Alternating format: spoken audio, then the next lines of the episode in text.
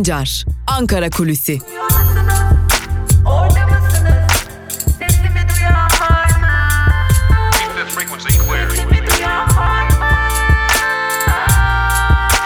Özgürüz Radyo. Özgürüz Radyo. Özgürüz Radyo'dan ve Ankara Kulisi programından merhaba sevgili dinleyenler. Hafta içi her gün olduğu gibi bugün de yani 7 Kasım Perşembe gününde de Özgürüz Radyo'da Ankara'nın gündemini sizlerle paylaşmak üzere karşınızdayız. Peki ne var programımızın gündeminde? İlk bölümde Ankara gündemini sizlere aktardığımızı belirtmiştik. İkinci bölümde ise gazete manşetleri ve günün öne çıkan yorumlarıyla Özgürüz Radyo'da güne haberdar olarak başlamanız için hafta içi her gün karşınızda oluyoruz. Programımıza başlamadan önce küçük bir hatırlatmayla devam edelim. Özgürüz Radyo'nun uygulamaları hem Google Play Store'da hem de App Store'da hazır. Ayrıca Özgürüz Radyo'nun uygulamaları son güncelleme ile birlikte radyonun yayın akışını da sizlere ulaştırıyor. Eğer programlarımıza ve tüm içeriklerimize aynı zamanda geçmiş programlarımıza, Spotify kayıtlarımıza, podcastlerimize ulaşmak istiyorsanız yapmanız gereken şey çok basit.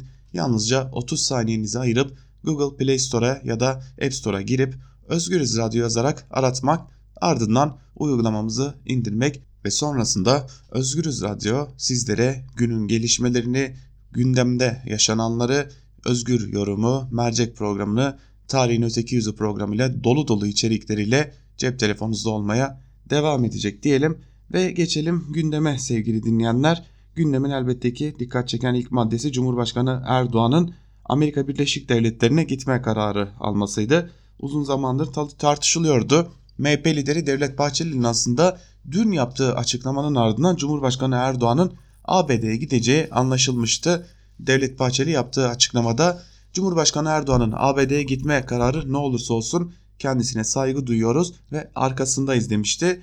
Biliyorsunuz Devlet Bahçeli geçtiğimiz dönemde ise Cumhurbaşkanı Erdoğan Donald Trump tarafından gönderilen mektubun ardından gitmeme yönünde karar almasını talep etmişti. İbrahim Kalın geçtiğimiz günlerde pazartesi günü bir açıklama yapmış ve değerlendireceklerini Cumhurbaşkanı Erdoğan ile ABD Başkanı Donald Trump'ın son bir telefon görüşmesi gerçekleştireceklerini ve bu telefon görüşmesinin ardından da gidip gitmeme konusunun netleşeceğini belirtmişlerdi. O telefon görüşmesi gerçekleşti. Görüşmenin ardından Cumhurbaşkanı Erdoğan'ın ABD ziyaretinin kesinleştiği de açıklandı. Aynı zamanda Donald Trump da Cumhurbaşkanı Erdoğan'la gerçekleştirdiği telefon görüşmesini Twitter hesabından kamuoyu ile paylaştı. Böylelikle Cumhurbaşkanı Erdoğan'ın 13 Kasım'da ABD'de Trump'la bir araya geleceği kesinleşmiş durumda. Erdoğan nihai görüşme kararını görüşmeden sonra telefon görüşmesinden sonra vereceğim demişti ve artık o görüşme gerçekleşti. Ancak ABD Başkanı Donald Trump'ın e, dikkat çeken tweetleri vardı. Donald Trump yapılan görüşmede Cumhurbaşkanı Erdoğan'ın kendisine çeşitli noktalarda taahhütler verdiğini ima etti. Bunlardan biri de Kuzey ve Doğu Suriye'deki çatışmalı dönemde dikkat çeken açıklamalar var çünkü bunu doğrulayan e, emareler de geliyor. Tabi bunlar hala tam olarak netleştirilmiş bilgiler değil ancak Suriye Demokratik Güçleri Genel Komutanı Mazlum Kobani'nin yaptığı açıklamalar ABD ile Demokratik Suriye güçlerinin bölgede koordinasyon halinde olmaya ve birlikte çalışmaya devam edeceklerini gösteriyor. Zaten Amerika Birleşik Devletleri'nin bölgede birkaç noktada üst kurma çalışmaları vardı. Geçtiğimiz günlerde Cumhurbaşkanı Erdoğan grup toplantısında ABD teröristler hala orada demişlerdi.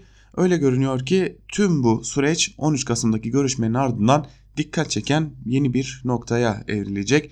Bakalım o görüşmeden neler çıkacak ancak şimdiden ortaya çıkan açıklamalar gösteriyor ki dikkat çekici sonuçların ortaya çıkacağı bir görüşmeye hazır olmak gerekiyor. Evet, öte yandan bir diğer tartışma aslında sadece sol gündemde bulunmuyor. Ahmet Altan ve Nazlı Ilıcağ'ın tahliyeleri konusunda özellikle Ergenekon ve Balyoz sürecinde yaşananlar nedeniyle birçok cenahtan bu konuda tartışmalar yaşandığına dair emareler geliyor. Fakat dikkat çekici olan MHP lideri Devlet Bahçeli'nin yaptığı tahliye açıklamasında vicdanları yaralamıştır sözlerine yer vermesinin ardından bu tartışmaların AKP içerisine de sıçramış olması AKP içerisinde zaten bunun ilk emareleri aslında İlnur Çevik ile Mehmet Metiner arasındaki Twitter atışmasından ortaya çıkmıştı.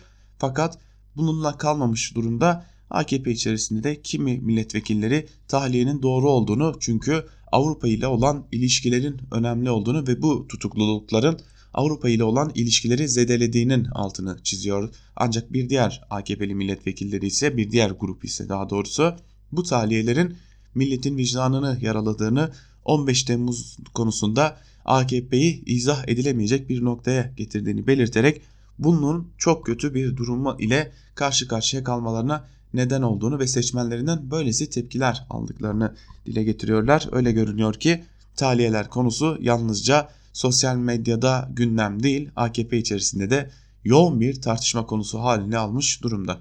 Öte yandan zaten bilinen bir gerçeklik ki Ahmet Altan, Nazlı Ilıcak ya da son dönemde yaşanan gazeteci tahliyeleri ya da siyasetçi tahliyeleri aynı zamanda Avrupa Birliği ile olan ilişkilerin birazcık da olsa toparlanması amacıyla yapılıyor. Zira AKP iktidarı son dönemde kendini iyice yalnızlaşmış hissediyor ve bu, bu yalnızlık duygusunu ortadan kaldırabilmek adına da Avrupa Birliği ile olan ilişkilerini geliştirmek için böylesi bir yönteme başvurmuş gibi görünüyor. Bunun da güçlü emareleri zaten kamuoyunun malumu.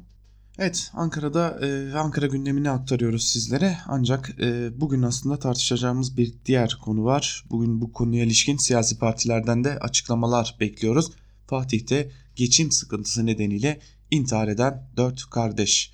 4 kardeşin kanında siyanüre rastlandı ve intihar ettiler. Tam da intihar ettikten sonra cenazeleri binadan çıkarılırken de BEDAŞ yani Boğaziçi Elektrik Dağıtım AŞ geldi ve orayı mühürledi. Çünkü elektrik faturası ödenmemişti dedi. Tabi çevredeki esnaflar da bu konuya ilişkin olarak maddi sıkıntı nedeniyle intihar ettiklerini doğruladı.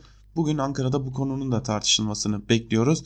E, siyasi partilerden bu konuya ilişkin açıklamalar gelecek. Bu açıklamaların hedefinde hem ekonomi yönetimi olacak hem de ülkenin içerisinde bulunduğu malum durumun reddedilmesi olacak. Özellikle ekonominin başındaki isim olan ve Cumhurbaşkanı Erdoğan'ın damadı da olan Berat Albayrak sık sık yaptığı her şey yolunda hiçbir sıkıntı yok her şey iyi gidiyor şeklindeki açıklamaların karşısında geçinemeyen dört kardeşin intiharı e, aslında bütün gerçekliği gözler önüne serdi. Biz de Özgürüz Radyo olarak bugün de bu konuyu sizlere aktarmaya, bu konuya ilişkin gelişmeleri aktarmaya, biraz daha ekonomi mercek altına almaya, Türkiye ekonomisi ne oldu da bu hale geldi sorusunu yanıtlamaya çalışacağız.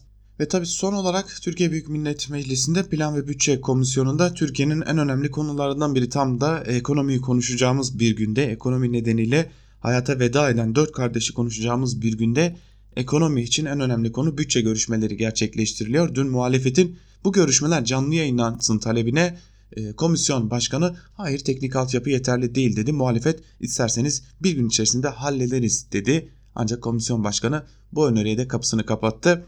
Komisyonda neler yaşanıyor, ne gibi tartışmalar ortaya çıkıyor? Muhalefet temsilcileri ve iktidar temsilcileri mevcut politikalar için neler söylüyor? Bunları da sizler için aktaracağız. Zira Türkiye'nin en önemli görüşmelerinden biri olarak biliniyor.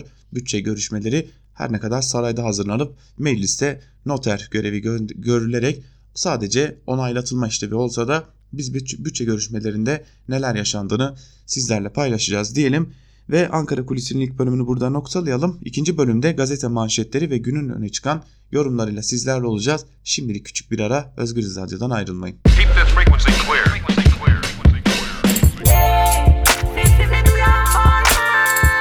Altan Sancar, Ankara Kulüsi.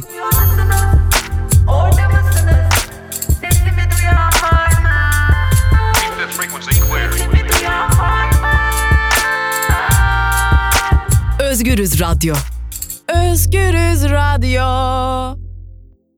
Ankara Kulisi'nin ikinci bölümüyle tekrar merhaba sevgili dinleyenler. Programımızın ikinci bölümünde gazete manşetleri ve günün öne çıkan yorumlarıyla sizlerle olacağız. Programımıza gazete manşetleriyle başlayalım ve ilk olarak Cumhuriyet Gazetesi'ne göz atalım. Gizlenen belge manşetiyle çıkmış bugün Cumhuriyet Gazetesi ve o manşetin ayrıntılarında şu cümlelere yer veriliyor hükümetin Türkiye'de geçici koruma statüsünde bulunan Suriyelileri sınır hattına yerleştirme planının gerçekçi olmadığı uyum strateji belgesi ve ulusal eylem planı belgesiyle ortaya çıktı. Yazarımız Mustafa Balbay'ın Suriye Türkiye'ye girdi göç dalgası kitabında yer alan ha belgeye göre Suriyelilerin uyumu, eğitim, sağlık, iş gücü ve sosyal destek için başkanlık oluşturuldu. Başta Milli Eğitim Bakanlığı olmak üzere tüm ilgili kurumlar uyum için devreye sokuluyor. Türklerin kaygılarının da giderilmesi için yapılması gerekenler belgede sıralanıyor. Uyum strateji belgesini yaşama geçirmekten sorumlu olan Göç İdaresi Genel Müdürü Ayaz, belgeyi kamuoyuna açıklama kararı siyasi iradenindir. Biz bir arada yaşamanın önündeki engelleri kaldırmaya çalışıyoruz dedi şeklinde haberin ayrıntıları aktarılmış ve aslında 4 milyona yakın Suriyelinin Türkiye'de artık kalıcı olduğunu kabullenmek gerektiğine dair bir diğer haber kaldı ki zaten mültecileri zorla geri göndermekte uluslararası bağlamda bir suç olarak kabul ediliyor. Milyarlık kurtarmaya hayır deyin başlıklı bir diğer haberi aktaralım. Kombasan'ı kurtarmayı amaçlayan yasa tasarısına tepkiler çığ gibi büyüdü. Kombasan mağdurlarının avukatı Acun Papakçı milletvekillerine mektup göndererek genel kurulda hayır oy kullanmaya çağırdı. Kombasan hisseleri olağanüstü arttı. Gurbetçilerden 1.7 milyar avro toplayan ve Yargıtay tarafından tazminat ödemeye mahkum edilen Kombasan'ı kurtarma operasyonunun yeni sorunlar yaratacağı belirtildi. Olay devletin 5 milyar avrodan fazla tazminat ödemesine neden olabilir deniyor. Yani mesele yanında şirketi kurtarmaksa hiçbir şey sorun olmaz AKP iktidarı için. Ölüm nedeni yoksulluk başlıklı bir haberle devam edelim. Bugünün konusu ve dünün konusuydu aslında aynı zamanda. İstanbul Fatih'te oturan Cüneyt, Oya, Yaşar ve Kamuran yetişkin kardeşler evlerinde ölü bulundu. Evin kapısında dikkat siyanür var, polisi arayın notu bırakan kardeşlerin intihar ettiği belirtildi. Mahalle esnafı çok güzel insanlardı, parasızlıktan böyle bir şey yaptılar, borçları vardı dedi.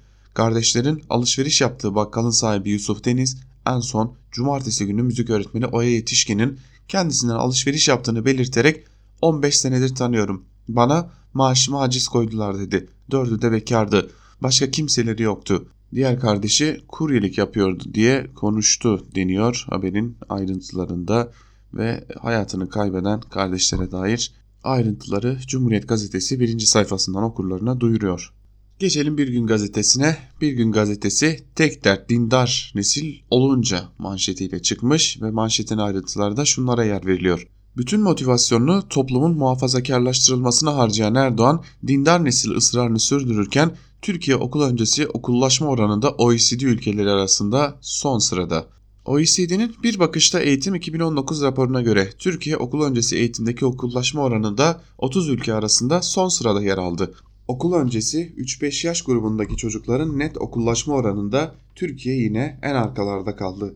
Türkiye'de net okullaşma oranı %39.7 iken OECD ülkelerinin bu alandaki ortalaması %87.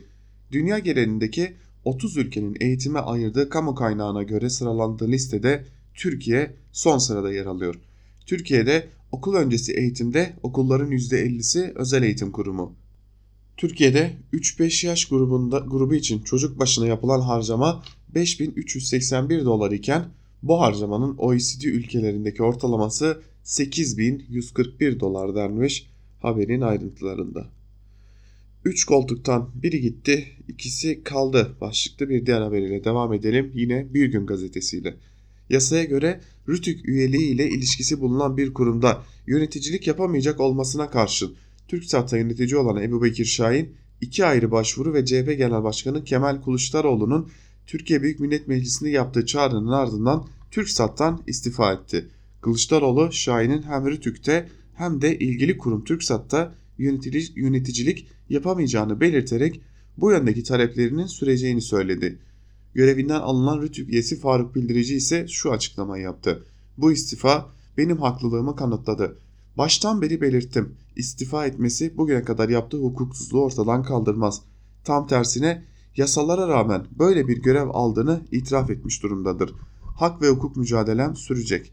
İlhan Taşçı Şahin'in çok daha önce istifa etmesi gerektiğini söyledi deniyor haberin ayrıntılarında.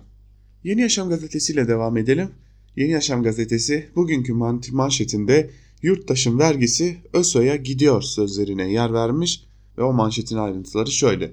ÖSO grupları içinde yer alanların ve Türkiye'nin Kuzey Suriye'de kontrolü altında tuttuğu yerlerde görevlendirdiği Suriyelilerin maaşı Ankara tarafından ödendiği artık daha sık dillendirilmeye başlandı. 3500 ile 2000 TL arasında değişen maaşların Kuzey Suriye'de bulunan PTT şubeleri aracılığıyla ödendiği ileri sürülüyor. ÖSO'cuların Türk lirası hızla değer kaybettiği için maaşlarını Suriye lirası olarak istedikleri de daha önce basına yansımıştı. ÖSO'culara aktarılan kaynaklarla ilgili olarak ekonomist Alp Altınörs de yeni bir iddiayı gündeme getirdi. Altınörs 2020 bütçesinde MİT personel giderlerinde dikkat çekici bir artış olduğunu belirterek MİT'e çok fazla personel mi alındı yoksa Suriye'de bir takım gruplar doğrudan MİT tarafından mı finanse ediliyor diye sordu. Alp Altınörs, Türkiye'nin çatışmalarda ölen ÖSO'cuları da şehit olarak değerlendirip ailelerine ödeme yaptığını söyledi deniyor haberin ayrıntılarında. Hali hazırda ÖSE'ye vergilerle ödeme yapılırken Türkiye'nin durumunu yine o haberi bir kez daha hatırlatarak görelim. Açlık intiharı başlıklı haberi aktaralım. As askeri harcamalara milyar dolarlar harcanırken yurttaşlar ekonomik krizin altında eziliyor. Her gün gelen zamlar ve vergi yükü nedeniyle artık birçok yurttaş temel ihtiyaçlarını dahi karşılayamıyor. İstanbul Fatih'te aynı evi paylaşan Cüneyt Yetişkin, Oya Yetişkin, Yaşar Yetişkin ve Kamuran Yetişkin'in geçinemediği için hep birlikte intihar ettiği anlaşıldı. Dört kardeşin yaşadığı evin kapısında dün sabah dikkat siyanür var yatısını gören komşuların ihbarı üzerine gelen ekipler eve girdiklerinde dört kardeşin cansız bedeniyle karşılaştı. Komşuları ailenin maddi sıkıntı yaşadığını, son olarak çalışan iki kardeşten birinin maaşına haciz konduğunu söyledi. İntihar olayından sonra dün de BEDAŞ ekipleri gelerek borçtan dolayı evin elektriğini kesti. Geçelim Evrensel Gazetesi'ne. Bütçeyi kaçırsanız da ölümü gizleyemezsiniz manşetiyle çıkmış bugün. Evrensel Gazetesi ayrıntılar ise şöyle. Ödenemeyen fatura, maaşa gelen haciz ve borç yüzünden 4 kişinin intihar ettiği gün halktan toplanan paraların nereye harcanacağını gösteren bütçe görüşmeleri halktan gizlendi. İstanbul Fatih'te bir evde İkisi kadın dört kardeş intihar etti. Sonrasındaki bulgular olayın maddi sıkıntılar sebebiyle yaşandığını gösterdi. Mahalledeki bakkal Yusuf Deniz kardeşlerden birinin kendisine maaşına haciz geldiği bilgisini paylaştı. Kardeşlerin iki aydır elektrik faturasını ödeyemedikleri öğrenildi. Meclis Plan Bütçe Komisyonu 2020 yılı bütçe taslağını görüşmek üzere toplandı. Muhalefet görüşmelerin canlı yayınlanmasını ve görüşmelere kitle örgütlerinin katılmasını talep etti. Talep, talepler AKP üyeleri tarafından reddedildi. HDP'den emekliye, işçiye, esnafa bütçeden pay ayrılmadığı gerçeği gizleniyor, eleştirisi geldi deniyor haberin ayrıntılarında. 50 TL'li kredi zammı yol paramızı karşılamaz başlıklı bir diğer haberle devam edelim. Cumhurbaşkanı Erdoğan tarafından KYK bursu ve öğrenim kredilerine yapılan 50 liralık zammın müjde olarak duyurulmasına öğrencilerden tepki geldi. Çukurova Üniversitesi öğrencileri 50 lira ancak 2 haftalık yol parası eder dedi. Kitap, ulaşım, barınma, beslenme, kırtasiye masraflarının karşısında 50 lira artışla 550 TL olacak olan kredinin yetersiz kalacağını belirten öğrenciler rakamın en az 700-750 lira arasında olması gerektiğini vurguladı. Ayrıca karşılıksız burs talep etti deniyor haberin ayrıntılarında. Gazetecilik dünyasından bir haber de paylaşalım. Hürriyeti sendikal haklara saygı göstermeye çağırıyoruz. Türkiye Gazeteciler Sendikası Hürriyet Gazetesi'nde işten çıkarılan sendika üyesi gazeteciler için basın toplantısı düzenledi. TGS Genel Başkanı Gökhan Durmuş, Hürriyet yönetimini çalışanların sendika hakkına saygı göstermeye ve sendika ile masaya oturmaya çağırıyoruz dedi şeklinde aktarılmış Hürriyet gazetesinde işten çıkarılan meslektaşlarımız için yapılan dün gerçekleştirilen bu açıklamada. Sözcü gazetesiyle devam edelim. Sözcü gazetesi ayağı kesilen gazinin isyanı manşetiyle çıkmış. Ne döktüğüm kanı, ne kesilen ayağımı, ne gözyaşlarımı kimseye helal etmiyorum. Adı Sabri Gündüz. 33 yaşında. FETÖ'cülerin 15 Temmuz 2016'daki darbe girişimi sırasında sokağa çıktı. Hainlere dur diyenlerden biri oldu. Darbecilerin kurşunlarıyla yaralandı. Sabri tam 47 ameliyat geçirdi. 47. ameliyatta sağ bacağı kesildi. Şimdi son günlerde yaşanan FETÖ tahliyeleri, KHK tartışmaları ve mücadelenin sulandırılmasına isyan etti. Gazi Sabri Gündüz, 3,5 yılda çekmediğim zorluk kalmadı, FETÖ'cü teröristlere gösterilen saygı bize gösterilmedi. Tahliyeler bu konuda haklı olduğumu anlatmaya yeter, yazıklar olsun diye manşetin ayrıntıları aktarılmış. Sözcü gazetesi biliyorsunuz muhalif bir gazete olarak kendini konumlandırıyor. Ah şu yoksulluğun gözü kör olsun diye bir başlık attı Fatih'teki intihar eden kardeşler için ve haberin ayrıntılarında şunlar aktarılıyor. Olanlar oldu. Geçim yükünü daha fazla taşıyamayan dört kardeş evde hep birlikte siyanür içip topluca canına kıydı. Mahallenin bakkalı onları şöyle anlattı. Dördü de bekardı. Biri müzik öğretmeni, biri de kuryeydi. Diğer ikisi işsizdi. Öğretmen olanın maaşına aciz gelmişti. Maddi sıkıntıları vardı. Daha fazla dayanamadılar. Sözcü gazetesi acaba kendisine açılan davadan ötürü artık çekinceli davranma konusunda bir karar mı aldı merak ediyorum. Zira Sözcü gazetesi tam anlamıyla artık yaşananları iktidarın suçu ya da iktidarın bir kabahati yokmuş gibi aktarma yolunu fazlasıyla seçmiş durumda. Geçelim Karar Gazetesi'ne. Ispanaktan bile kriz çıktı manşetiyle çıkmış Karar Gazetesi ve o manşetin ayrıntıları şöyle. Zehirli ıspanak Türkiye'nin kabusu oldu. Bakanlığın ot karışmış açıklaması kamuoyunu tatmin etmedi. Uzmanlar sebep başka dedi. 5 gündür sağlıklı bir açıklama yapılmayınca süreç kaosa döndü. Korkudan ıspana el sürmez hale gelen vatandaşın kafası iyice karıştı. Yaşanan belirsizlik ortamı hem tarım politikalarındaki hem de süreç yönetimindeki yetersizliklerinde örneği oldu deniyor haberin ayrıntılarında. Tabi söz konusu söylentiler ortaya çıktığından bu yana ıspanak fiyatlarında %50'yi aşan bir düşüş olduğu belirtiliyor. Haliyle bu da çok normal zira e, görüyoruz ki tarım politikaları bir türlü e, ayakları yere basan bir politika olmuyor. Özellikle hem denetim mekanizmaları gerçekleştirilemiyor hem destekleme mekanizmaları gerçekleştirilemiyor. Ve üstüne üstelik bir de halka dair halka bilgilendirme yapılmayınca malum durum ortaya çıkıyor ve böylelikle de bugün ıspanak, yarın soğan, ondan sonra patates gibi birçok şekilde tarım ürününe ya fiyatlar yükseldiği için ulaşamıyoruz ya da korkudan dokunamıyoruz. Karar gazetesinden bir diğer haberle devam edelim. Çin tiyatrosunda ikinci perde daha komik başlıklı bir haber. Ayrıntılar ise şöyle. Çin rejiminin zulümlerini örtbas etmeye yönelik son oyununu bölgeden ayrılabilenler deşifre etti. Geçen Ocak ayında ABD'ye yerleşen Zümrüt Davut halen bölgede yaşayan 79 yaşındaki babamın evine 8 Çinli yetkili gelmiş. Ondan para karşılığında aslında kapalı olan yerel camide ibadet etmesi istenmiş. 5 vakit namaza göre vaat edilen para 18 dolar dedi. Pekin'in bölgeye gelen ziyaretçileri aldatmayı amaçladığını söyleyen Davut, herkes özgürce ibadet ediyor havasının yaratılmak istendiğini de belirtti deniyor haberin ayrıntılarında. Geçelim yandaş gazetelere. Yandaş gazetelere de göz atalım ve Milliyet gazetesiyle başlayalım. Milliyet gazetesi son durak manşetiyle çıkmış. Manşetin ayrıntıları ise şöyle. 34 yaşındaki Zardagül Tajik'in eşi Kabil'de çok başarılı bir polis memuruydu. Çocukları Nahit, Kamuran, Şayan ve Ümran'la mutlu yaşamları Taliban saldırılarıyla son buldu. Zardagül artık bir duldu. Yeni bir yaşam için umut yolculuğundan başka çaresi kalmamıştı.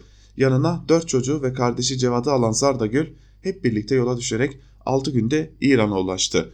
6 kişilik aile 10 gün önce İran sınırından kaçak yollarla Van'a girdi. Tajik ailesi önce Kayseri'ye geçti ama kalacak yerleri yoktu. Sokakta yattılar. Burada değil İstanbul'da iş var dediler. Onlar da İstanbul'un yolunu tuttu. Yine gidecek yerleri yoktu. Gündüz bir parkta durdular. Akşam hava soğudu. Zeytinburnu metro istasyonuna sığındılar deniyor haberin ayrıntılarında. Aslında Van'a gidildiğinde Van otogarı hatta Van dışında diğer illerde özellikle yine Ağrı, Iğdır taraflarında yollarda yürüyen mültecileri, otogarlarda yatan mültecileri ve bir an önce İstanbul'a gitmeye ya da bir diğer büyük şehirlere gitmeye çalışan mültecileri görüyoruz. Ee, bir yerde polis denetim yaparak en azından Van'dan ya da diğer şehirlerden çıkmamalarını sağlamaya çalışıyor ama esas problem bu insanların e, Türkiye'ye gelmek zorunda kalışları Orta gerçeklik. CHP'de kurultay süreci başlıyor başlıklı bir diğer haberi aktaralım. CHP'yi seçimli 37. olan kurultayına taşıyacak olan ilçe ve il başkanlığı kongreleri süreci yarın mahalle delegesi seçimleriyle başlıyor. İstanbul, Ankara ve İzmir başkanlarının yeniden yönetime aday olacağı Kılıçdaroğlu'nun da kongrelerde güçlü örgüt yönetimlerinin oluşmasını istediği ifade ediliyor denmiş haberin ayrıntılarında. Geçelim Hürriyet gazetesine. Hürriyet gazetesi Sırlar Evi manşetiyle çıkmış. Ayrıntılarını aktaralım. İstanbul Fatih'te Cüneyt Oya, Yaşar ve Kamuran yetişkin kardeşlerin ölü bulunduğu ev büyük bir trajedi ve soru işaretleri çıktı. So komşuları ve esnafın anlattığına göre babaları daha çocukken onları terk etti. Hepsi de bekardı ve hiç evlenmedi. Cüneyt ve Yaşar hiçbir zaman çalışmadılar. Bir meslekleri olmadı. Gençliğinde düğün salonlarında müzikollerde şarkıcılık yapan Oya, Mimar Sinan Üniversitesi Güzel Sanatlar'da modeldi. Ailede sadece Oya'nın geliri vardı. En büyükleri Kamuran ise çocukluğundan beri obezdi ve sokağa bile çıkamıyordu. Bu durum Kamuran'ın psikolojisini bozdu, tedavi görüyordu. Kamuran da o ya da depresyon ilaçları kullanıyordu. Dört kardeşi yıllarca anneleri çekip çevirdi. Anne 5 yıl ölünce kardeşler içlerine kapandı. Maddi sıkıntılar giderek artarken birkaç gün önce Oya'nın maaşına haciz konuldu ve dört kardeş bir yıldır aidatını kirasını ödeyemedikleri doğalgazı kesilmiş evlerinde ölü bulundu deniyor haberin ayrıntılarında. Gazetecilik nasıl ahlaksızca yapılırı bir kez daha Ahmet Hakan'ın yönettiği Hürriyet gazetesinde böylelikle görmüş oluyoruz sevgili dinleyenler bir aile trajedisi, trajedisi aktarılıyor ancak ülkenin içerisinde bulunduğu ekonomik koşullar nedeniyle artık faturalarını ödeyemeyen, geçinemeyen, veresiye ile geçinmeye çalışan ve artık maaşlarına aciz konulması nedeniyle de intihar eden dört kardeşin hikayesi adeta bir bir şekilde bir aile trajedisiymiş gibi sunulmaya çalışılıyor. Ülkenin içerisinde bulunduğu gerçekliğe laf etme cesaretleri olmadığı için Hürriyet gazetesinin ancak bununla yetinebiliyorlar. Hürriyet gazetesinin gazeteciliği anlatan bir diğer haberle devam edelim. Ispanak'ta son sorumlu şeytan alması. Onlarca kişinin zehirlendiği ıspanak krizindeki sorumlunun şeytan elması isimli yabani ot olduğu iddia edildi.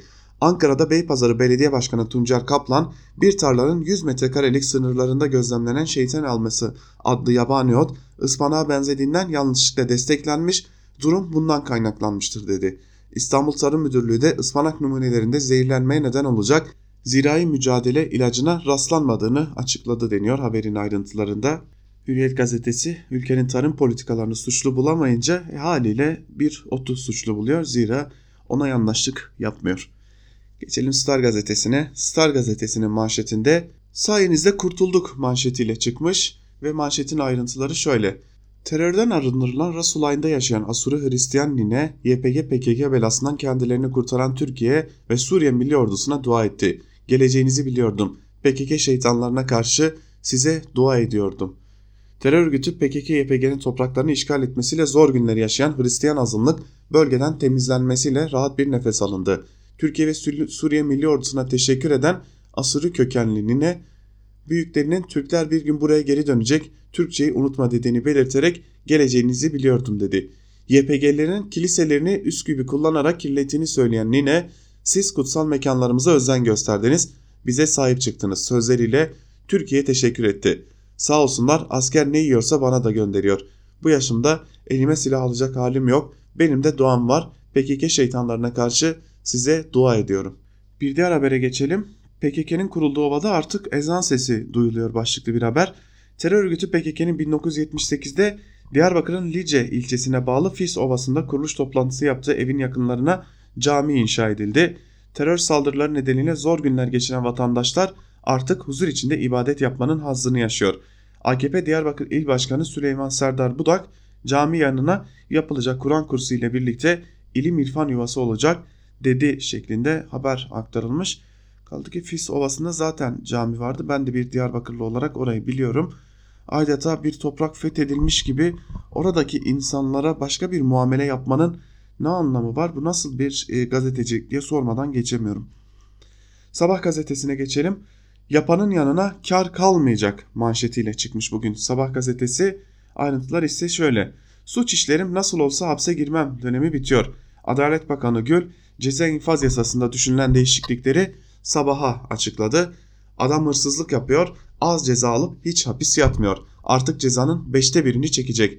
Yaşlılar, evde çocuğu olan anneler, çekini ödeyemeyenler hafta sonları yatıp hafta içi işinde evinde olacak. Genel suçlarda %67 olan infaz yani cezaevinde kalma süresi %50'ye inecek. Noterler tapu işlerine de bakacak. Hafta sonları da noterde alım satım yapılabilecek. Çocuğun icra yoluyla götürülmesi bitecek, çocuk teslim merkezleri oluşturulacak deniyor haberin ayrıntılarında. Yargıtay onarsa daha yatacaklar. Sabah Ankara bürosuna konuk olan Bakan Abdülhamit Gül, Ahmet Altan ve Nazlı Ilıcan talihsi için şunları söyledi. Bu beraat anlamına gelmiyor. Yargıtay kararı onarsa kalan süreleri yatacaklar diyor. Abdülhamit Gül bu tartışılan tahliyelere ilişkin olarak. Kılıçdaroğlu'na FETÖ tepkisi başlıklı bir haberle devam edelim.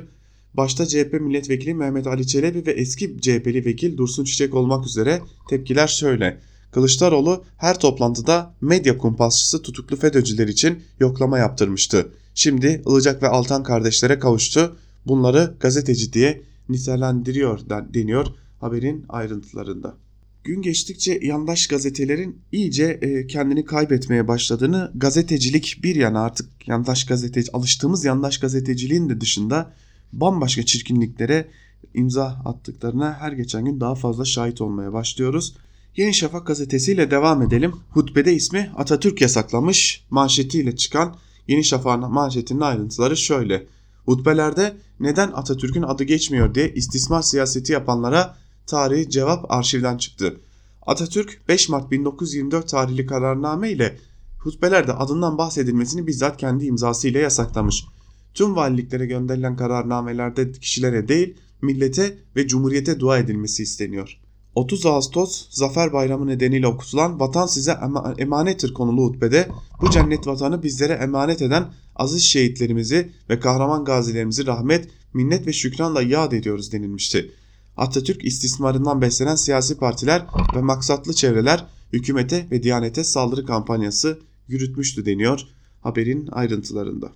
Tabii şunu aktarmadan geçmemek lazım. Sabah, Star, Yeni Şafak gibi gazetelerin manşetlerinde ya da birinci sayfalarında dün ülkedeki ekonomi politikaları nedeniyle hayatlarına son veren dört kardeşe dair tek bir cümle bile göremiyoruz ve bunu aktardıktan sonra da Yeni Akit'e geçelim.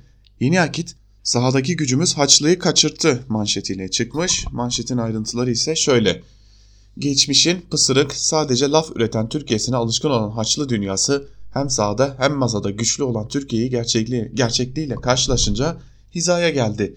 İtalyan ve Fransız firmalar 7. parseldeki son, sondaj çalışmalarından vazgeçerken ABD ve Rusya Türkiye'nin Suriye'deki taleplerini kabul etmek zorunda kaldı deniyor haberin ayrıntılarında.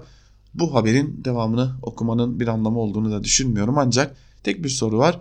Bir yerde Hristiyan bir nenenin teşekkürü vardı. Şimdi burada da Haçlı'yı kaçırtan Türkiye var. Hangisine inanmamız gerekiyor? Yani hangi yandaş doğruyu söylüyor? Onu da merak ediyoruz diyelim ve gazete manşetlerini burada noktalayalım. Zira yandaş gazeteler bugün ekstra e, ahlaksızlıklarla çıkmayı tercih etmişler okurlarının karşısına. Günün öne çıkan yorumlarında neler var hep birlikte bir de onlara göz atalım. Köşe yazılarına Bir Gün gazetesinden Doğan Tılıç'ın 2020'ye doğru başlıklı yazısıyla başlayalım. Hayatın hepimiz için gittikçe zorlaştığı bir sürece girdik. 2020'ye doğru giderken damat bakan toz pembe bir tablo çizse de her gün bir öncekinden daha zor olacak hayat bize ne zaman kolaydık diyebilirsiniz. Haklısınız. 2020'ye doğru giderken hayat her bir vatandaş için daha da zorlaşacak dedim. Ama yalnızca vatandaşlar için değil, memleketin tepesindeki başlar için de zorlaşacak, zorlaşıyor. Biz her gün gelen zamlarla, yeni vergilerle bunalıyoruz. Baştakiler de her gün nereye yani bir zam koyar, nereden yeni bir vergi çıkarırız arayışındalar. Meclise sevk edilen yeni vergi düzenlemesiyle otellere konaklama vergisi geliyor ve 5 yıldızlı otellerde konaklayanlarımızdan 18, 1-2 yıldızlarda konaklayanlardan da 6 lira vergi alınacak. 3-4 yıldızlara gidenler ise 18 ile 6 lira arasında bir ek ücret ödeyecekler devlete. Bunlar otellerde konaklamayı ne kadar caydırır bilmiyorum ama 2020 Cumhurbaşkanlığı yıllık programındaki iç turizm takip sistemini vatandaşının çoğunun paranoyanın sınırında gezen bir ülke yerli turisti epey kıllandıracağı kesin. Özel hayattan geriye ne kaldıysa artık şimdi de bu sistemle cep telefonu operatörleri müşterilerin hangi şehre ve otele gittiğini devlete bildirecek. Büyük birader sizi gözetliyor. Eskiden komünizmin ne berbat bir şey olduğunu anlatırken söylenenlerden biri buydu. Devlet izin vermedikçe bir şehirden bir başkasına gidemezmişsin. Salı günü AKP grup toplantısında konuşan Erdoğan nereden nereye diyerek iktidarları döneminde yarattıkları göz kamaştırıcı tabloyu anlattı ve 2013-18 yılları arasında Türkiye ekonomisini yılda ortalama %5.6 büyüttüklerini anımsattı. O büyümeyi her bir vatandaşın nasıl hissettiğini kişi başına milli gelire bakarak daha net görebiliriz. Dünya Bankası verilerine göre 2013 yılında 12.519 dolar olan kişi başına milli gelirimiz sonraki her yıl düzenli bir şekilde düşerek 2014'te 12.095, 2015'te 10.948, 2016'da 10.820, 2017'de 10.499 ve 2018'de 9.311 dolar oldu. Erdoğan'ın satın alma paritesi bakımından dünyanın 13. 13. büyük ekonomisi dediği Türkiye Kişi başına gayri safi milli hasıla bakımından Avrupa'da 77 ve 73. sırayla en sonda gelen Sırbistan ve Bulgaristan'ın hemen yanı başında yer alıyor 63. olarak. Sırbistan 2017'de 5901 dolar olan kişi başına milli gelirini 2018'de 6815 dolara, Bulgaristan ise 8077 dolardan 9080 dolara çıkardı. Bir yılda AKP ağır bir yerel seçim ilgisi aldı ve yaklaşık 900 bin kişi AKP üyeliğinden ayrıldı. Şimdilerde Erdoğan'ın eski AKP'lileri sürekli toplanarak partiyi bir arada tutma çabası boşuna değil. 2020'ye doğru giderken en çok konuşulacak, konuşulacak konu erken seçim olacak. Bu tablo iktidarı seçime götürür belki ama seçimin ne getireceği muhalefetin performansına bağlıdır diyor Doğan Tılıç yazısının bir bölümünde. Tabi biz bunları yaşarken dünyada da ekonomik dalgalanmalar var. Küresel ekonomi daralırken halk isyanları baş çıktı. Bir yazıyı aktaralım artı gerçekten Alp Altınörs'ün yazısı. Yazının bir bölümünde Altınörs şunları kaydediyor. IMF'ye göre otomobil satışlarında yaşanan gerilemenin temel nedeni yaşam standartlarının hızla değişmesi ve geleceğe dair oluşan belirsizlik. Otomobil metasının satışı toplumsal ilişkilerin öngörülebilirliğine bağlı çünkü bugünkü şartlarda bir emekçinin en azından 3 ila 5 yıl arasında borçlanmasını gerektiriyor. Otomotiv üretimi deyince ilk akla gelen ülkelerden biri Hindistan'da sektör daralma içerisinde. Otomobil satışlarında %41 küçülme söz konusu. Sektörde yaşanan daralma sonucu 700 ile 350 bin kişinin işten atılacağı tahmin ediliyor ki bu rakama üretimin geçici olarak durdurulduğu işletmeler veya ücretsiz izne çıkarılan işçiler dahil değil. Türkiye'de ise otomobil satışları yılın ilk 8 ayında %46 daraldı. Ekim'den itibaren ise faizlerdeki düşüşün etkisiyle satışlar artmaya başladı. 2018'de otomotiv üretimi 10.2 daraldı.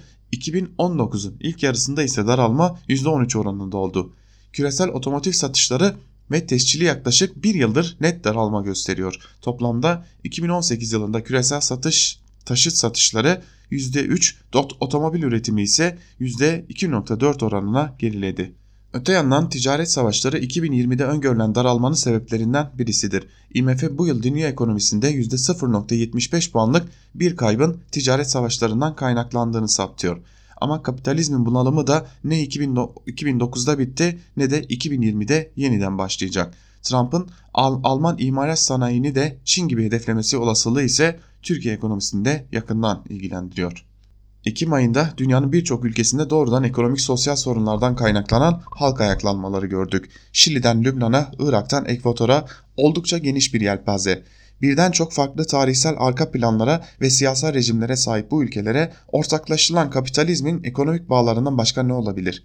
Kapitalizmin bu tür aşılamayan bunalımı 2020'de yeni bir küresel daralma ile ezilen sınıflara acı veren bir siyasi yönde derinleşirken çok farklı siyasal sistemler altındaki farklı ülkelerde ezilenler başkaldırılarla hak ve taleplerini savunuyorlar diyor Alp Altınörs yazısının bir bölümünde ve 2020'nin bu halk isyanlarının artabileceği bir yıl olduğuna da işaret ediyor. Karar Gazetesi'nden İbrahim Kahveci'nin yazısıyla devam edelim. İbrahim Kahveci yazısının başlığında bankalarımızda ilginç şeyler oluyor diyor ve yazısının bir bölümünde de şunları aktarıyor. BDDK verilerine göre Aralık 2018-Eylül 2019 arasında kamu bankaları ile özel yabancı dahil bankalar arasında TL mevduatında ilginç değişim yaşanıyor. Toplam TL mevduatı %8,5 artıyor. Kamu bankalarındaki TL mevduatı 57 milyar lira yani %14,8 artış gösterirken özel bankalardaki TL mevduatı 28,9 milyar lira yani %4 artış gösterebiliyor. İkinci nokta ise daha ilginç. Özel bankaların TL mevduatlarında 3-6 ay vadeli tutar 42.3 milyar lira yani azalış görülürken bir aya kadar vadeli TL mevduatları 42.5 milyar lira %43.2 artış gösteriyor. Sanki Bilal bir anda özel bankalardaki TL mevduatlarının vadesini bozmuş. Ama işin ilginç yanı özel bankalarda 3-6 ay arası mevduat hızla bozulurken kamu bankalarında bu vadeli mevduat tam %86.5 artış göstererek 52.7 milyar liraya yükseliyor. Ayrıca şu noktayı da koyalım. Bu yıl ilk 9 ayda toplam verilen TL kredileri %8.2 artışla 118.5 milyar lira yükseliyor. Ama bu kredinin de tam 117.1 milyar lirasını kamu bankaları vermiş. Yani TL kredisi veren özel banka olmamış. Gelelim işin son safhasına. Kar ve zararlara bakalım. Bankaların kredilerden aldığı faiz geliri %20.4 artıyor.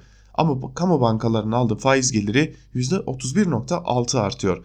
Hatta ortalamayı da kamu bankaları yükseltiyor. Şöyle diyelim. Özel bankaların yılın ilk 9 aylık karşılaştırmasına kredilerden aldıkları faiz geliri 102.7 milyar liradan 15.4 artışla 126.6 milyar liraya yükseldiği görülüyor. Kamu bankalarının geliri %36.1 artan diğer kredilerden alınan faizler kaleminden geliyor. 88.7 milyar liralık faiz gelirinin 61.2 milyar lirası buradan. Şimdi son noktaya gelelim. Bankacılık sektörü bu yıl sermaye piyasası işlemleri kaleminden 15.8 milyar lira zarar ediyor. Bu zararın ise 11.1 milyar lirası kamu bankalarından geliyor. Ve bir başka nokta kamu bankalarının sermaye piyasaları zararı yabancı parada 7 milyar 985 milyon lirayken özel bankaların yabancı parada sermaye piyasası zararı yok. Hatta 6 milyar 872 milyon lira karı var. Şimdi soru şu. Bu bankalarda TL vadelerinde kamu özel bankalarda ani ve sert diğer yer değişim yaşanırken kamu bankalarında YP sermaye yani yabancı para sermaye piyasası zararları ne ifade ediyor? İnanın bu soruların cevabını ben de bilmiyorum. Sadece çok ilginç bir bankacılığa doğru yol aldığımızı görüyorum.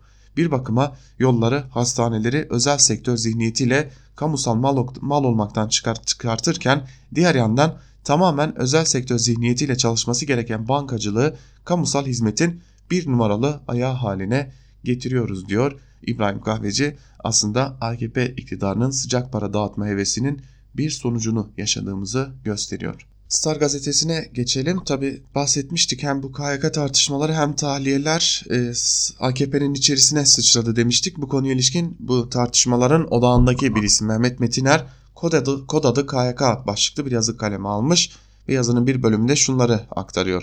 Reisin Gül ve Davutoğlu dolayısıyla kendisine mecbur ve mahkum olduğu hissine kapılarak pervasızlaştı Bülent Arınç. Yüksek İstişare Konseyi üyeleriyle üyeliğiyle beraber kibri ve özgüveni tavan yaptı ve gerçek yüzünü göstermeye başladı. 17-25 Aralık'tan sonra dillendirdiği mağduriyet edebiyatını KHK faciasına dönüştürdü. Gelen tepkiler üzerine mecbur kalıp ben herkesi kastetmedim sadece sahiden mağdur olanların varlığına dikkat çekmek istedim. Malinde açıklamalar yapması o malum zatın her zamanki gibi kendini zeki bizleri de ahmak gibi gören karakterinin bir parçası. KHK faciası söylemi bir FETÖ imalatıdır. Bu düpedüz FETÖ ile suç ortaklığıdır. 15 Temmuz tiyatrodur söylemiyle KHK faciadır söylemi, söylemi kelimenin tam anlamıyla FETÖ propagandasıdır. Her iki söylemin amacı sadece 15 Temmuz'u gölgelemek değil, FETÖ'cüleri de cesaretlendirmektir. Bazı her iki söylemin hedefindeki kişi Cumhurbaşkanımız Recep Tayyip Erdoğan'dır. Hatırlar, hatırlatmak bile yersiz. KHK'lar bizzat, bizzat Cumhurbaşkanımızın uygulamasıdır. KHK faciadır demek hem reis hem de 15 Temmuz şanlı direnişimizle örtük bir hesaplaşmanın adıdır. Açık söylüyorum bu sözler mağduriyet kılıfı giydirilmiş bir FETÖ savunusu ve seviciliğidir. Sayın Bahçeli'nin de dediği gibi 15 Temmuz şehitlerine düpedüz ihanettir. Konuşan kadar konuşturanı da görecek bir siyasal bilinci konu kuşanmazsak acınacak durumlara düşeriz biline diyor Mehmet Metiner ve doğrudan Bülent Arınç'ı hedef alıyor. Öyle görünüyor ki bu konu AKP içerisinde daha uzun süre tartışılacak ve uzun süre gündemde kalmaya devam edecek. Geçelim Hürriyet gazetesinden Abdülkadir Selvi'nin ABD ile Rusya arasında gizli anlaşma var mı başlıklı yazısının bir bölümüne. Doğrusu Lavrov'un ABD ile aramızda gizli bir anlaşma var demesini beklemiyorum. Lavrov gibi tecrübeli bir Dışişleri Bakanı biz ABD ile anlaştık Suriye'yi aramızda paylaştık mı demeliydi. İç savaşın başladığı 2011 yılından itibaren Suriye'de ABD etkindi. Ta ki 30 Eylül 2015 tarihine kadar. Bir de baktık ki ABD'nin etkin olduğu bir dönemde Rusya Suriye'ye davet edilmiş. ABD ile Rusya'nın Suriye'de ittifak ettikleri önemli noktalar oldu. IŞİD'le mücadele, YPG kartının kullanılması, petrolün paylaşımı, Esed'la devam. ABD ile Rusya arasında gizli bir Suriye ajandası olduğunu gösteren bir gelişme de 2018 yılı Ocak ayındaki istihbaratçılar buluşmasıydı. ABD'deki seçimlere Rusya'nın müdahale ettiği yönündeki tartışmaların ayyuka çıktığı bir dönemde Rusya'nın önünde gelen 3 istihbarat servisinin başkanı ABD'de görüşmeler yaptı. Şimdiki Dışişleri Bakanı Pompeo o zaman CIA başkanıydı. Rus istihbaratının önemli 3 ismi ABD'ye gitmişti. Özel izinle ABD'ye gelen heyetin başında Rusya Dış İstihbarat Servisi Başkanı Sergey Narkishin bulunuyordu. Federal Güvenlik Servisi Direktörü Alexander Bortnikov ve Rus Askeri İstihbarat Başkanı General Igor Korobov da kendisine eşlik ediyorlardı. ABD ve Rus istihbaratının tepe yöneticileri Suriye'yi görüştüler. Suriye'de ABD ile Rusya'nın pozisyonlarına ilişkin perde arkası bilgilere adım adım ulaştım. Benim açımdan uyandırıcı olan biri Türkiye'de, diğeri İsrail'de yapılan iki önemli görüşmeydi. 16 Şubat 2016 tarihinde Yeni Şafak gazetesinde bu görüşmelerin perde arkasını şöyle aktarmıştım. ABD Dışişleri Bakanı Hillary Clinton Türkiye'ye gelmişti. Suriye'nin geleceği konuşulurken Esad gittikten sonra kim gelecek diye sordu. Suriye halkı kimi seçerse o gelecek cevabı üzerine seçim olduğu takdirde Müslüman kardeşler gelir. Oysa Suriye'de Nusayriler, Hristiyanlar, Araplar ve Durziler var demişti. Yine aynı tarihte Suriye'deki iç savaşın başlarında Esad'ın akıbetinin tartışıldığı bir dönemde MİT ve Mossad yöneticileri Mısır'da bir araya geldi. Mossad Başkanı Pardo MİT yöneticilerine dönerek Esad gittikten sonra kim gelecek bana bir isim verin dedi. MİT yöneticileri Suriye halkı kim ister ve seçerse onun geleceğini söylediler. Mossad Başkanı Tamir Pardo Esad giderse Müslüman kardeşler gelir. Biz bunu istemeyiz karşılığını verdi. Müslüman kardeşler gelir korkusu, su, korkusuyla Suriye'yi cehenneme çevirdiler. Eğer Erdoğan'ın hamleleri olmasa bir de sınırımızda PKK terör devletini ilan edeceklerdi. Evet Cumhurbaşkanı Erdoğan da ifade ediyor Putin'le yapılan anlaşmalarda hızla ilerleme sağlanıyor. Ama ABD ile Rusya arasındaki gizli anlaşmayı görmemize engel değil deniyor Abdülkadir Selvi'nin yazısının bir bölümünde. Son dönemde yandaş medyada ve yandaş gazetecilerde bir Amerika kötülemesidir. Almış başını yürüyor. Bakalım 13 Kasım'dan sonra Cumhurbaşkanı Erdoğan görüştükten sonra da aynı seyri izlemeye devam mı edecekler yoksa bu seyir değişecek mi? Ve son olarak gazete duvardan Fehim Taştekin'in CHP için bir okuma parçası Afrin Aynası başlıklı yazısının bir bölümünü aktaralım sizlere. CHP Genel Başkanı Kemal Kılıçdaroğlu İdlib ve Afrin'de ışığı görmüş ya da hidayete ermiş bir demeli. AB'nin fonladığı sivil örgütlerin faaliyetlerinden etkilenmiş. Orada Suriye halkına olağanüstü güzel hizmetler götürülüyor. Fotoğraflarını gördüm. Bana bilgi verildi demiş ve eklemiş. Askerlerimiz çekilseydi bu hizmetlerin tamamı yok olacaktı. Geçen Temmuz ayında Fişhabur'dan Semerka kapısına geçtiğimde önceki seyahatlerimde bana mihmandarlık yapmış olan Muhammed Kemal karşılamaya kardeşleriyle beraber gelmişti. Bütün ailesi Afrin'deydi. 2018 Zeytin Dalı Harekatı sonrası ailenin de Kamışlı'ya geldiğini söyledi. Sonraki son karşılaşmamızda Suriye'de olaylar çıkınca Türkiye'ye giden iki kardeşinin 2017'de Afrin'e dönüp biriktirdikleri paralarla iki ev ve iki zeytinlik satın aldığını anlatmıştı. Her şey yolundaydı, mutluydu. Babam da evin taksitlerini yeni bitirdi. 17 yıldır borç ödüyordu demişti. Babası biraz rahatsızdı. Şimdi nasıl diye sordum. Kaybettik dedi ve anlattı. Çatışmalar başladığında 6'sı erkek 5'i kız kardeş 11 kişi babamın evine toplanmıştık. Çoluk çocuk yaklaşık 50 kişiydik ve Afrin'in Eşrefiye mahallesinde Bodrum katında geceliyorduk. Çatışmalar kente yaklaşınca çıkmaya karar verdik. Babam reddetti. Afrin'de doğdum öleceksem burada öleyim dedi. Bu ev için 40 yılımı verdim bırakmam dedi. Zorla arabaya bindirdik. Gece 2'de yola çıktık. Bereket Dağı'ndaki Fahirtin köyünde iki gece bekledik. Belki durum değişir de döneriz diye. Sonra Tel Rıfat köylerine gittik. Müslümiye köyüne gittik. Birkaç gün kaldık. Sonra Ahras köyüne gittik. Babam yol boyunca ağladı, yemek yemedi. 26 Mart'ta yaşamını yitirdi. Ahras'ta defnettik. Kardeşlerimin birkaçı Tel Rıfat'taki Kürt köylerinde kaldı. Bir kısmı Halep'e geçti. İki kardeşim de benimle Kamışlı'ya geldi. Kemal'inki gibi o kadar çok hikaye var ki Birleşmiş Milletler'e göre Afrin'den kaçanların sayısı 136 bin idi. Kemal onlardan sadece biriydi. Biz de bu coğrafyada çok şey gördük dinledik. Bana yardım etmiş, rehberlik yapmış, risk alıp konuşmuş insanlardan bazılarını kurban gitti. Tel Abyad'da sabaha kadar sorularımı yanıtlayan Ömer Alluş, Arap-Kürt uzlaşısı için didinirken öldürüldü mesela. Bağdat'ta mihmandarım sokak ortasında katledildi. Coğrafyayı yaşadık, anlatacaklarımızı bitirmeden yenileri birikiyor. Elemle, kahırla. İdlib'de az çok konuşulan bölge Afrin'e sıra gelince beka sorunu ve ulusal güvenlik argümanlarıyla her şey bir anda karartılıyor. Kırmızı hat devreye giriyor. Devletin âli çıkarları fısıldanıyor. TSK'nın yedeğine takılan cihatçı zümrenin suçlarına dair gerçeğe dokunanlar ihanetle suçlanıyor. Afrin terörden arındırıldı mı sen ona bak ve sus. Ne var ki Afrin, yağma, gasp, cinayet, kayıp, yıkma gibi suçlara suçlarla kabarmaya devam eden bir sicil defteri. Afrin düşerkenki ganimet savaşları görüntülere yansımıştı. Fakat başlangıçtaki karmaşada ayyuka çıkan yağma olayları Sözde düzen sağlandı ama kesilmedi. Gasp, Doğu Guta'dan transfer edilen savaşçı ve ailelerinin gelmesiyle yeni bir boyut kazandı. Mesela Cindireş'ten kayıp Kamışlı'ya giden Roni Hacı İnsan Hakları İzlami Örgütü'ne fotoğraflar eşliğinde evine milis güçleri tarafından nasıl el konulduğunu anlatıyordu. Afrinli pek çok Kürt yağma olaylarını teyit ederken işleri, iş yerlerinde tabelaların değiştiğini, içkili lokantaların kapatıldığını, kadınların örtülmeye zorlandığını ve Kürt kültürüne dair izlerin silindiğini anlatıyordu. Sadede gelirsek, muhalefet Afrin ve İdlib'i iktidarın gösterdiği fotoğraflarla okuyor. Aynı hatalı değerlendirme Fırat'ın doğusunda tekrarlanıyor. Sınırın altında işlenen suçlarla ilgili bir milli mütabakat var sanki. Şimdi Afrin'deki suçlu tayfa Tel Abyad, Resul Ayn ve Tel taraflarında klasik icraatlarını sürdürüyor. Milli güvenlik meselesi efendim yağmanın talanın infazın hesabı mı olur? Lakin savaş suçudur. İnsanlığa karşı suçtur bunlar. Hukuk bilene, hak belleyene diyor.